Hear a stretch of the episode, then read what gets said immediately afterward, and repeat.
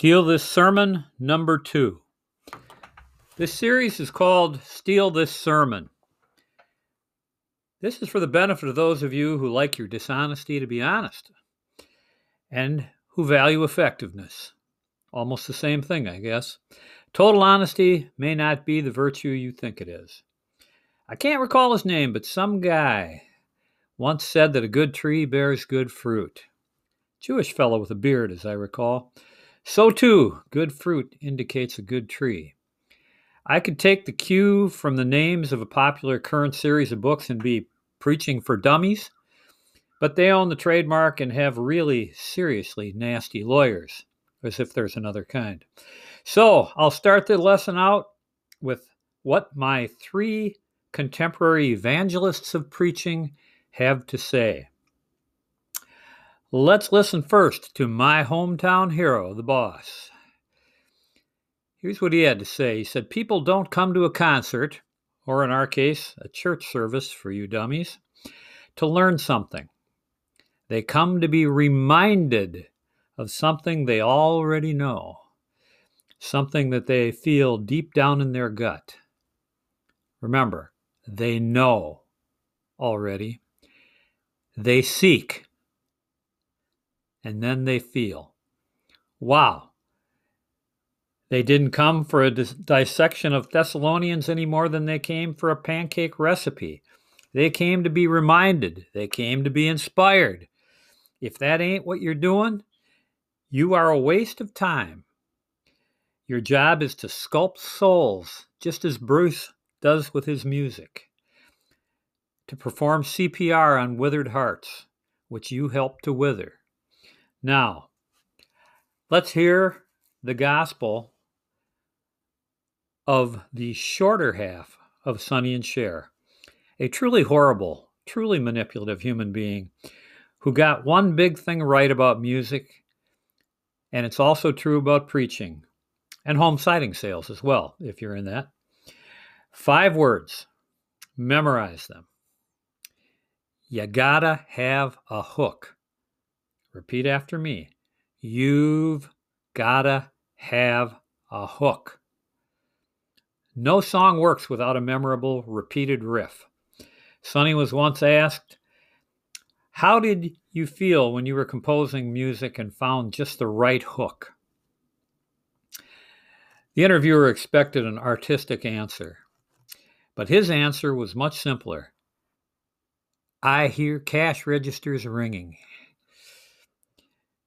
You are not fishers of men's souls. You are buskers of men's souls. If you don't grab them with a great hook, your bucket of coins, in your case, souls, dummies, will be empty. You are preaching to hungry souls. Hungry souls. Tell them simple stories that reach their gut. They don't want theology any more than the pe- peasants of Galilee did. Your Bible has some of them, some of those stories. It doesn't have all of them. Make that spiritual cash register ring when you prepare to speak. If you ain't doing that, you are a waste of time. Since we're listening to disreputable souls, let's see what St. Rush has to teach us. His message on how to be the biggest success in radio is exactly 11 letters long. Makes Sonny look uh, like a very verbose individual with five words. And his message is simple I don't do dull. Four small words I don't do dull. I've watched and I've listened to hundreds of preachers in my lifetime. 99% of you do nothing but dull. Nothing but dull.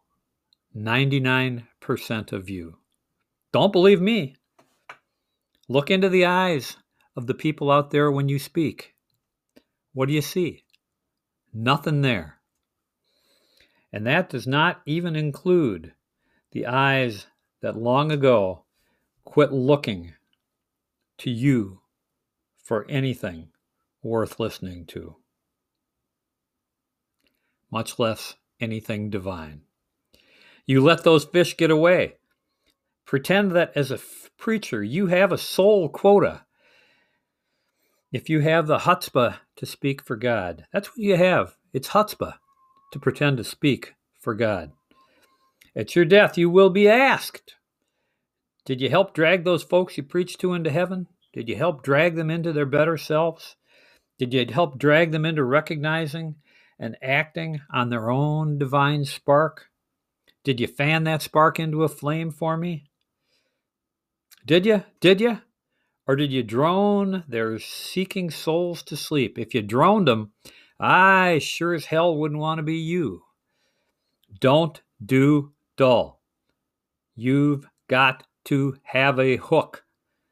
They know, they feel, they come here to seek. And as the real boss said, feed my lambs, feed my sheep. Amen. Alleluia.